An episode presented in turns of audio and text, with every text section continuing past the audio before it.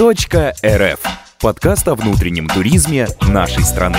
Изготовлено в рамках проекта «За это я люблю Россию». Всем привет, это подкаст.рф, микрофон Саша Киселев и мой коллега Никита Алфимов. Наша страна широка и необъятна, так же, как и просторы интернета, откуда мы черпаем про нее информацию. В этом подкасте мы выбираем город, ищем о нем интересные факты, а потом звоним жителю этого города и узнаем, как дела обстоят на самом деле. И сегодня мы поговорим о городе, в котором первым в России стали добывать золотую руду. В России этот город стал третьим после Москвы и Санкт-Петербурга, где появился метрополитен. Хотя на самом деле проехать этот метрополитен от края до края можно минут за 20. В 1963 году этот город посетил Фидель Кастро. И в роддомах стали называть мальчиков именами Фидель. Прямо много стало Фиделей в этом городе. И говорят, что... Ну, я не знаю, это больше легенда и пуля, но говорят, что этот город занимает первое место по потреблению майонеза на душу населения. Это правда. Да? Знаешь, какой? Это... Говорят, в книгу рекордов Гиннесса даже внесен. Екатеринбург, да. Очевидно. Теперь про императриц. Назван он в честь Екатерины I, назвала его Екатерина II, но многие думают, что он в честь Екатерины II. Ну, кстати, не знаю, стоит ли об этом упоминать, что с 24 года по 1924 по 1991 город назывался Свердловск в честь Якова Свердлова. И осталась же область, регион называется да. Свердловская область. Ну, это как Ленинградская область, Питер, это Свердловская, да. Итак, Никит, какие у тебя ассоциации с Екатеринбургом? Очень большая, очень яркая ассоциация, очевидно. Финал турнира «Кожаный мяч» и хет-трик, который забивает легендарный Геннадий Букин. Слушай. Ну там же происходило. А не в Екатеринбурге живут? Я честно... В Екатеринбурге, ну вообще да, там же по легенде, да, это все в Екатеринбурге. До сих пор я не понимаю, как продавец обуви имеет двухэтажную квартиру. Слушай, хотя каждую серию жалуются на дикую бедность. А для меня Екатеринбург это такой округлый город. Объясню почему. У нас во дворе жила Катя, очень такая, круглая. Ну, такая, она такая была, на матрешечку похожа. Ага. Вот, и мы ее звали Екатеринбург. Ну, вот поэтому он такой.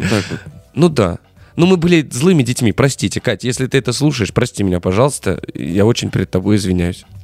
Дорогой мой Екатеринбург, прости. Ну, в общем, ладно. Ну, в общем, он такой, знаешь, он такой, вот, хочется обнять. Угу. Ну, такой привет, Екатеринбург. Уютный. Да. А кто живет в Екатеринбурге? Ну, там все просто. Екатеринбуржец. Мальчик. Екатеринбуржка.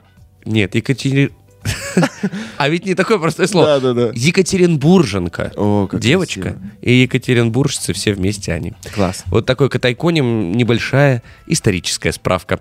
Екатеринбург, он же Свердловск, мегаполис в России, административный центр Уральского федерального округа и Свердловской области. 4-й по численности населения город в России. Неформально его называют столицей Урала. Его население 1 миллион 544 тысячи 376 человек на 2021 год, и не человеком больше. Основан он 7 ноября, ну или 18-го. Как железоделательный завод, хотя, кстати, на сайте администрации указано, что город основан как крепость. Да, ну на сайте администрации Екатеринбурга. Первая в истории, мировой истории крепость-завод. Как найти Екатеринбург на карте? Спросит тот человек, который не знает его географического расположения. А все очень просто. Мы смотрим на Евразию, и где-то в середине континента и расположен Екатеринбург. В середине Уральских гор он разделяет как бы Европу и Азию. От него место 25 километров к западу от Екатеринбурга — это та точка, которая вот, через которую проходит линия раздела. Так условно. Екатеринбург находится на перекрестке двух континентов, и это определяет его политическую, экономическую и культурную специфику. В городе находится более 60 памятников истории и культуры, 43 из них считаются национальными памятниками из-за своей особенной значимости. Именно поэтому Екатеринбург может быть заявлен как самый исторический город России. По крайней мере, жители этого города так думают. Екатеринбург один из самых больших промышленных центров.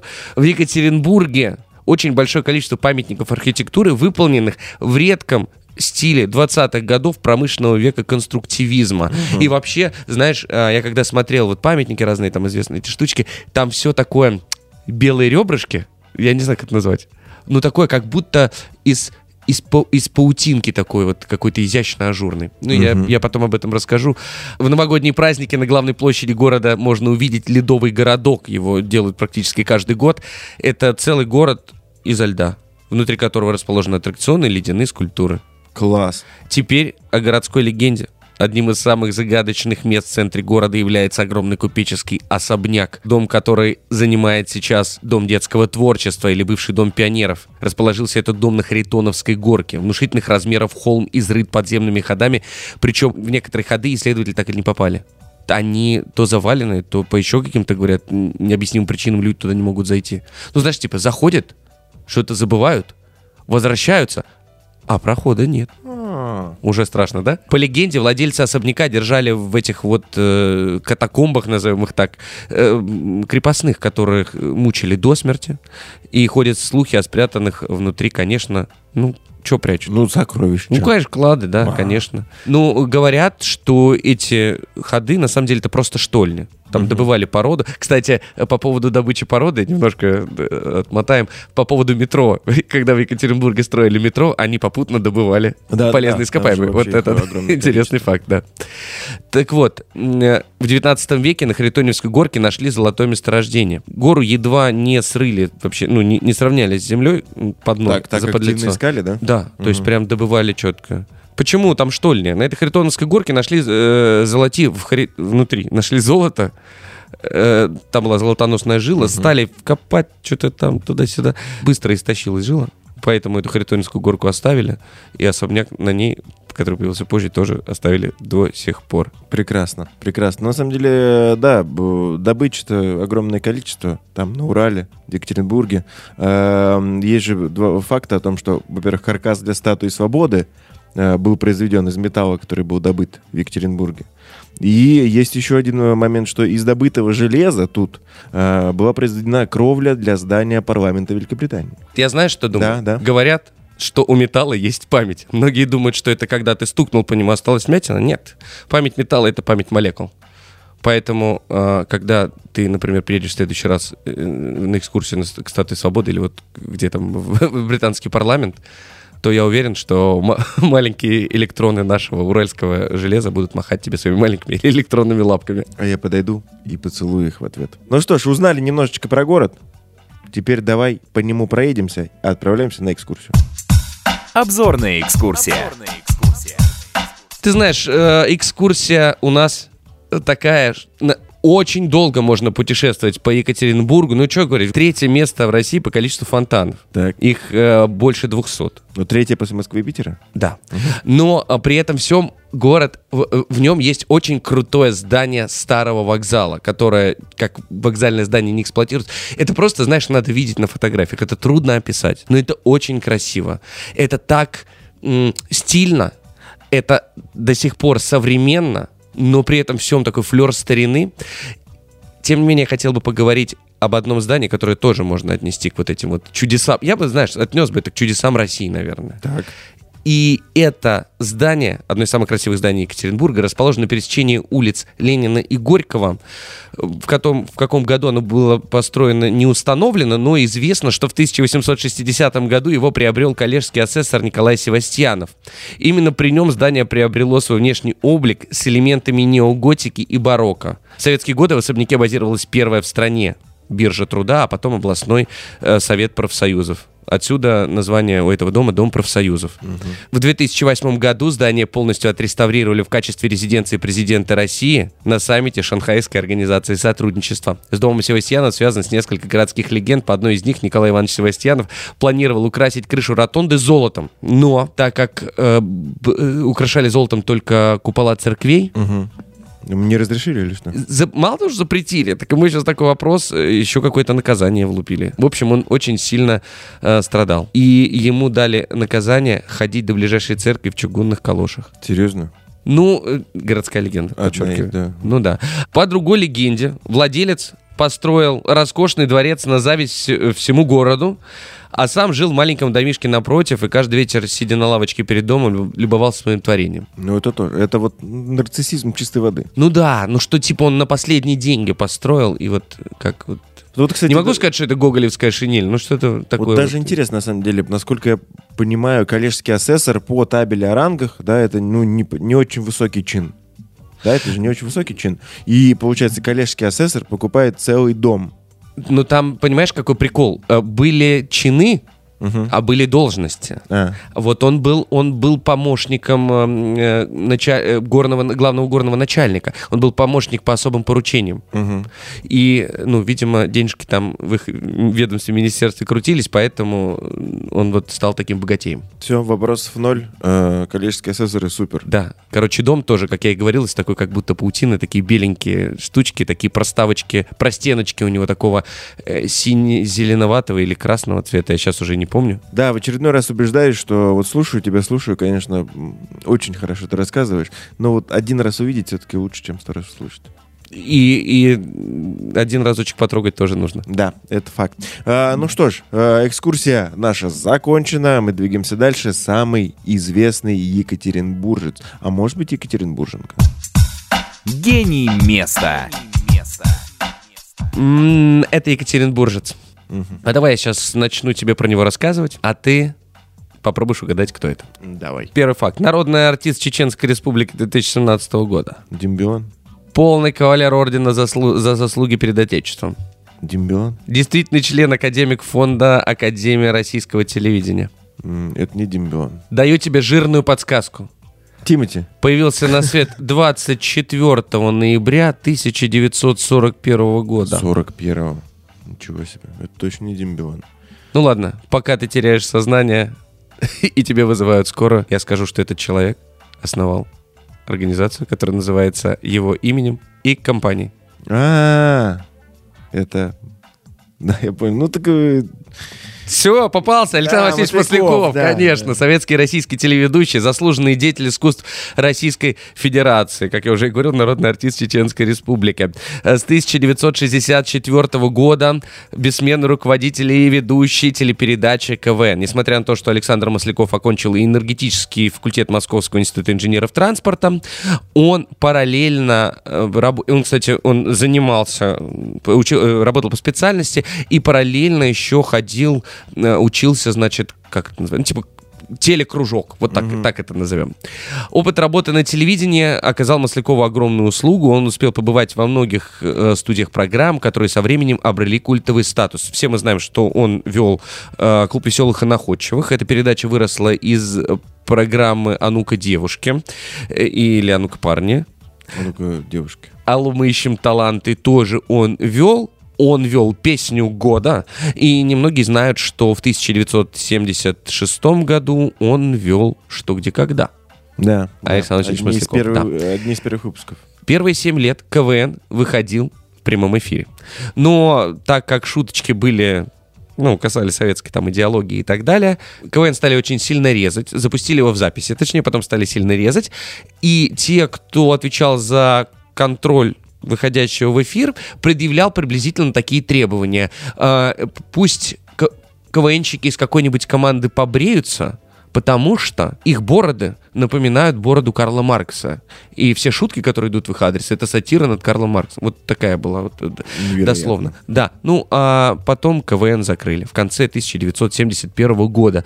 С 1981 года Александр Васильевич Масляков был комментатором. Комментатором? Спортивным комментатором? Ну, судя по всему, да. Была такая студия «Эксперимент». И он был спортивным комментатором.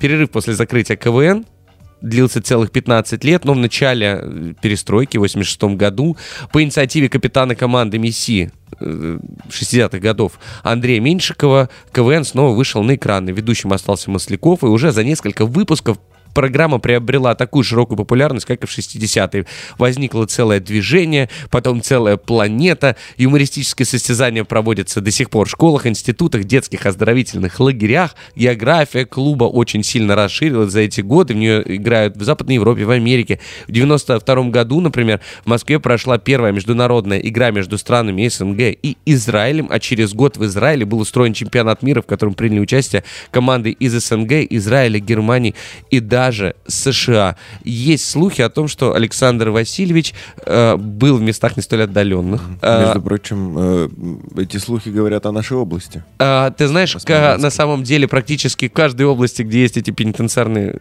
учреждения, если так можно сказать, говорят, что Александр Васильевич был у них. В чем была претензия к нему? На самом деле у него и говорят, что подбросили, но нашли валюту. А откуда ее было взять простому советскому человеку? Нет, да. Как будто ниоткуда, вот и все. И, причем там валюты, говорят, что было вообще на очень мало. Но, тем не менее, повод был, товарищ, это... Александр Васильевич в интервью об этом распространяться не любит. Ну, очевидно, еще бы. Еще бы, знаете, он просто ходил бы всем это рассказывал. А вы знаете? А я тогда с валюткой-то ходил. Кстати, он до сих пор ведет игру, а ему... На секундочку. Сколько ты посчитал уже? Ну, Никит, 81 год человеку. Да, 81 год человеку. Да. Это говорит только, наверное, о том, что за все время, что существует КВН, наверное, все-таки эта игра его каким-то образом заряжает, питает какой-то энергией. Ну, мне кажется, так. Да, мы много лет, и я, и ты посвятили этой игре, и я думаю, что немножко энергии сейчас сидит в Александре Васильевиче и нашей. Это факт. Нет, ну а как еще сказать? Мне кажется, легенда. Это легенда. Самое уместное слово в контексте имени Александра Васильевича Маслякова. А мы переходим к нашей следующей рубрике. Самый вкусный и самый сытный. Пальчики оближешь. Ну вот на самом деле, почему сытный-то? Ты уже сказал этот факт, но действительно, Екатеринбург, он попал в Книгу рекордов Гиннесса как город с максимальным потреблением майонеза на душу населения. Ну да, потому что там уральские пельмени. Ну да, очевидно. На Урале на самом деле вообще проживает 120 национальностей, и каждая из них, она внесла свой вклад в развитие кулинарной культуры Урала, потому что это все-таки граница Европы и Азии, и, очевидно, там переплетение кулинарных традиций и татарских, и казахских, и башкирских, славянских, винно-угорских, разных. Край действительно суровый, зимы холодные, условия труда всегда тяжелые были. Отсюда пища всегда какая? Калорийная, тяжелая. И поэтому диетологи, любители правильного питания, они всегда, мне кажется, крестятся и молятся, когда видят рецепты уральской кухни. А вот знаешь, еще мне кажется, она же должна быть какая-то компактная, нет? Ну, типа, знаешь, вот, допустим, взять запечь огромную курицу и ходить с ней, там, условно говоря, в судочках неудобно. А мне кажется, что вот из-за того, что в городе много горнопромышленников и вот этих старателей, да, то это должно что-то вот помещаться в какие-то удобные коробки, емкости. Нет? Об этом, наверное, и говорит одно из самых популярных блюд. Кстати, мы обсуждали его уже не раз. Пельмени. Да, просто на Урале считают, что здесь именно на Урале появились пельмени. Ну, те самые уральские пельмени появились именно уральские здесь. Пельмени, да. То есть ты их, пригоршню набрал там в какой-нибудь мешочек, и все, и пошел. То есть, просто в карман положил, да. И как семечки, пока в шахту спускаешься, да, как семечки. Да, вполне. Уральские пельмени... Отсыпь, говорит, пельмени, он раз в карман. Да. На сдачу, да, пельмени на сдачу. Одним из главных блюд уральского стола считаются пельмени с разнообразными начинками, с мясом, с рыбой, с картошкой, с грибами, с редькой, с квашеной капустой и даже с ягодами. Очень популярна среди народов Урала так называемая уральская картовница или селянка. Ее готовят из картошки, там может быть что рыба, мясо или овощи, а по сути вообще это омлет, который запекался с начинкой в печи, ну а позже, очевидно, в духовке. И самое интересное, что чаще всего такое блюдо подают охлажденным. То есть не сделали там лет, охладили, только потом, как пирог, наверное, да, подают. Запеканка. Да. Только на Урале. Вот это единственное место, где так делают. Хотя, может быть, еще, на Урале говорят, что это единственное место. Пекут пироги, издавна пекут пироги с рыбой вместе с головой и костями. То есть вначале съедается тесто с луком, а затем уже отдельно едят рыбу, как второе блюдо. Слушай, я думал просто голову туда запихивать. Ну, знаешь, как будто мясо. Да, вместо... Цельная рыба просто, слушай, интересно. Да. С сюрпризом. Да. Уральцы, очевидно, пытаются отовсюду взять каких-то витаминов, поэтому по весне принято всегда готовить раннюю зелень. Я думал, ты скажешь, выжимать камни.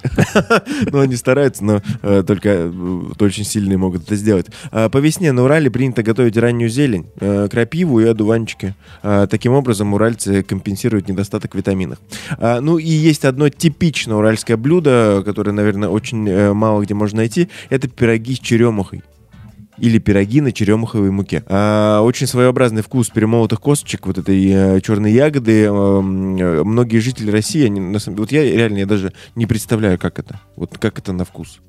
Ты черемуху пробовал? Нет, нет, там ты идем. Черемуха — маленькие, черные, сладенькие такие ягоды с таким терпким, там как будто много танина, они чуть вяжут. Ну, вот, но в целом, это вот достаточно съедобно. Вот. А здесь перемолотую сухую черемуху можно купить вообще в любом магазине, в любом супермаркете в Екатеринбурге. И что самое интересное, как то, что показывает, как сильно, как скрупулезно относятся к уральской кухне местные жители, здесь несколько лет назад был создан проект, он называется «Аутентичная уральская кухня», сокращенно АУК. Это проект, который направлен на популяризацию культуры региональной кухни как главной ценности, как они говорят, для стимуляции гастрономического туризма. Подъехал господин Каламбур к нашей студии, потому что повседневная аутентичная уральская кухня называлась бы «Паук». Очевидно, очевидно. Проект «Аутентичная уральская кухня», «Паук». Так вот, да, действительно, проект был создан несколько лет назад, и в рамках него выпускаются книги, проводятся какие-то семинары поваров, проводятся фестивали. В общем, делают все, чтобы уральскую кухню, традиционные рецепты уральской кухни не забывались, они появлялись в заведениях города Екатеринбурга, ну и каким-то образом прославляли. И в этой стезе тоже Урал. Вот. Здорово. Это здорово. Ну что ж, а теперь давай-ка попробуем поговорить по-уральски. Как это по-вашему? Как это по-вашему? Итак, несколько слов, как обычно я тебе их называю, ты пытаешься... Подожди, давай начнем с того, что уральский говорок — это в первую очередь интонация. Ну да. Давай попробуем сейчас ее изобразить. Итак, наша непостоянная рубрика «Плохая пародия». Никита, ты когда до меня в гости придешь? Но, плохая пародия. В целом, да, но наша успешная рубрика. Да, на самом деле это объяснимо. Вот в нашем выпуске про Пермь, мне кажется, мы говорили об этом, или как минимум в процессе подготовки. Эту интонацию как будто бы скорее спрашивают, чем утверждают. Вот, и то же самое в Екатеринбурге, но, очевидно, есть же какие-то и диалектные слова, которые здесь используются, а мы, возможно, о них не знаем. Вот, например, что такое питик? Как думаешь? Питик? Питик. Пятитысячная. И да, и нет. Мало того, что пятитысячная, кто-то называет это 500 рублей, а кто-то и 50 рублей. В общем, где есть 5, можно... А что именно? Хорошо, а что у свиньи вместо носа? Питик. Ну, не пятачок же, да? Конечно, конечно. Как ты думаешь, что может значить слово «кожилица»? Что делать? Кожилица. Я сначала думал, что это существительное. Ну, знаешь, да, да. Посмотри, какая кожилица вышла, идет по гор. Глянь, какая... У этих мандаринов очень толстая кожилица. Смотри, как ноги аккуратно ставят. Настоящая кожилица. Ну, да, знаешь, как модель. Так вот, если... Что делать кожилица? Да. Кожилится, правильно? Да, все верно. Кожилица, наверное, это что-то, жадничать? Нет. Кожилица... вообще. Ну давай, без вариантов. Вот этот наш друг, вот этот Артем, он кожилился, а так и не проснулся все равно. Спал. Ну нет, кожилица, в смысле, постарался, пытался, напрягался ради тужился. Этого. Да. А все равно не проснулся. Я понял. Да. Двигаемся дальше. Есть такое слово, но это уже... эти слова поймут еще и в соседних областях. Слово «дикошарый». «Дикошарый». Слепошарый — это слепой, дикошарый, наверное, безбашенный. Диковатый, да, самошедший. Да, самошедший. Вот такое вот слово есть «баско». То есть оно может... «Баско». Да, никаким образом не относится к Николаю Баскову. Это испанский, это в Испании баски есть, народность баски. И это тоже. Но вот на Урале это может быть как наречие, да, баско, а может быть как и как прилагательное. Баский, какой баский? Баский. Знаешь, это как будто редуцировалась буква «Р», барский какой-то. Это типа классный, клёвый. Классный, да, на самом деле, да. Так и есть. Красивый, хороший, да. Угадал. Вот такие вот слова. Вот такие вот слова есть на Урале. Мы их теперь знаем и точно поймем людей, которые живут на Урале. Того самого человека, с которым сейчас созвонимся. Да, давай будем ему звонить. Привет, Урал. А ведь у нас на связи руководитель студии КВН, большой любитель футбола, екатеринбуржец Павел Слесарев. Паш, привет. Привет, ребят, привет. Так, у нас тут Такое дело. Мы узнали из интернета очень много информации о Екатеринбурге, но нам надо узнать, действительно ли это так или нет. Поэтому мы будем задавать вопросы как коренному екатеринбуржцу, а ты нам на них отвечай. Хорошо. Саш, первый вопрос. Итак, вопрос под номером 1. Паш, скажи, пожалуйста, главная достопримечательность Екатеринбурга? Ну, наверное, Европа-Азия. Потому что Екатеринбург находится на границе Европы и Азии, и у нас прям стелла. А, стелла Европа-Азия? Да, стелла. У нас, получается, город делит Европу и Азию пополам. Ну, один из таких значимых, наверное. А, то есть, эта стелла прям в городе, да, находится? На выезде из города. Угу. Прям рядом. Есть такая история, что допустим, скажем так, западная часть города, она такая более индустриализованная, а восточная часть города более компьютеризированная такая. Вот есть такой? Как Запад и Восток, нет? У нас в стороне Азии, наверное, самый большой рынок. В России вроде он считается вещевой рынок, Таганский ряд. Видимо, это все-таки знак. Да, есть какие-то все равно показатели того, что действительно да, на две части разделяется. Так, давай двигаться дальше. Самый известный уроженец города Екатеринбурга или уроженка? Мне кажется, самый, кто, так сказать, сильно стрельнул в России, это, наверное, Борис Ельцин. Он такой самый известный. Вот. Это точно стрельнул, на самом деле. Нет, у нас просто мы рассказывали еще и про другого приколиста, Александра Васильевича Маслякова. Васильевич Масляков, да, тоже, да. То есть два самых веселых человека родились в Екатеринбурге. Да. Да, один веселил, а другой создавал мощное такое движение под названием КВН.